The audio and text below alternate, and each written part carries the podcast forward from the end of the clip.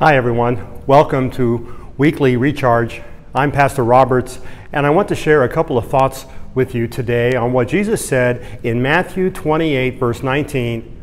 Therefore go and make disciples of all nations, baptizing them in the name of the Father, and of the Son, and of the Holy Spirit. Jesus spoke these words just before he ascended into heaven. And I'm sure you have had this experience of someone close to you departing for somewhere. That last hug, that last wave, that last look. Ruth and I returned from Latvia earlier this month after visiting our daughter. And at the airport, we had that same experience, that last hug, that last wave, that last look. It's something meaningful. Jesus was leaving, and he wanted to leave us with something meaningful. And I want to consider just one word: go. And yes, Jesus is calling his church to go into the world, making disciples and baptizing, but he's also calling each of us to go into each of our lives and bring Jesus with us.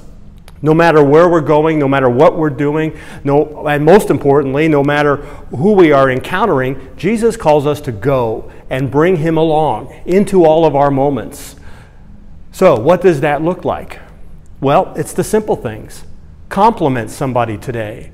Smile a lot. Say thank you a lot. Be patient. Annoyed? Let it go. Don't complain. Share. Look for ways to show kindness.